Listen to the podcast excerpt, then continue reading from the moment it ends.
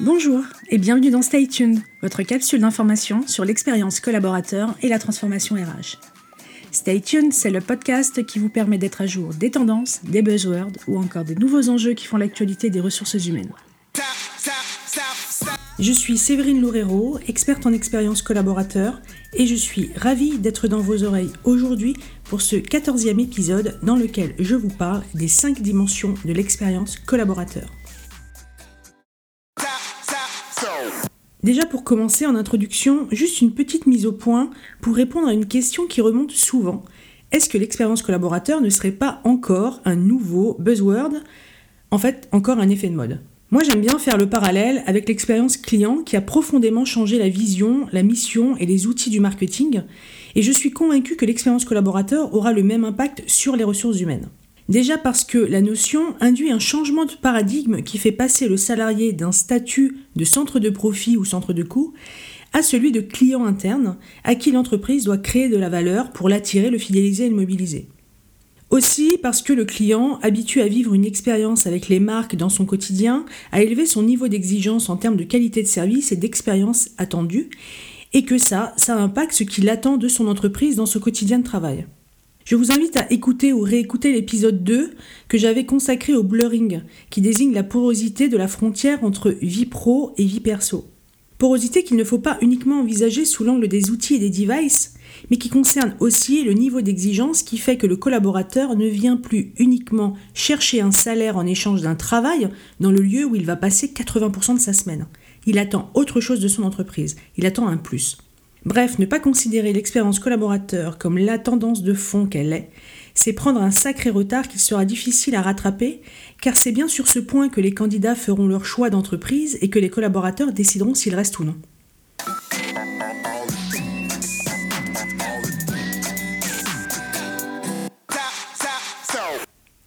Donc, ok, on est entre gens qui ont compris l'importance de l'expérience collaborateur et ses enjeux, il s'agirait maintenant de clarifier ce qui compose ce concept. Vous trouverez généralement les trois mêmes composantes qui reviennent. L'expérience collaborateur serait constituée de la culture d'entreprise, de l'environnement physique de travail et de l'environnement technologique.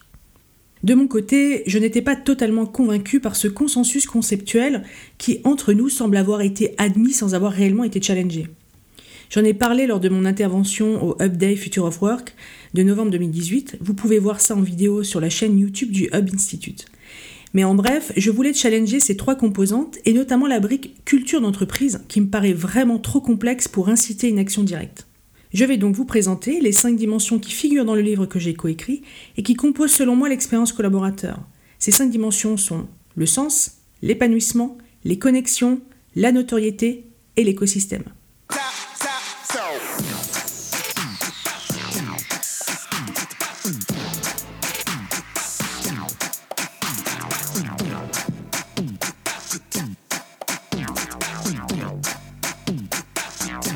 La première dimension dont je vais vous parler est la dimension du sens, qui désigne le cadre de référence commun à tous les collaborateurs. Ce cadre, il est commun donc, mais il est aussi communiqué et porté par tous. Il y a deux fondamentaux dans cette dimension, les valeurs et le projet d'entreprise. Le sens désigne donc le pourquoi et le comment. Le pourquoi, c'est le purpose et le projet d'entreprise. Le comment, c'est les valeurs et l'employee value proposition, par exemple. Le VP dont je parle dans l'épisode 3 du podcast. La deuxième dimension, c'est la dimension de l'épanouissement, qui vise la réalisation de soi du collaborateur, à laquelle l'entreprise va contribuer en donnant à sa capacité d'initiative les moyens de se manifester pour aussi le rendre collabore acteur. Y contribueront notamment le développement de l'employabilité et le droit à l'erreur pour lui permettre d'oser, tester et d'apprendre. La dimension des connexions touche au cœur de l'expérience collaborateur qui, pour rappel, se joue au point de contact avec l'entreprise. Ces connexions désignent les interactions entre les collaborateurs et l'organisation, ce qui va supposer une posture d'écoute et de bienveillance hein, de l'organisation, mais aussi du collaborateur. Les connexions désignent aussi les interactions entre les collaborateurs et leur management, et aussi entre les collaborateurs tout court. Et pour alimenter positivement l'expérience vécue par les salariés, il faut que ces connexions génèrent de la confiance et le plaisir de collaborer ensemble au projet d'entreprise.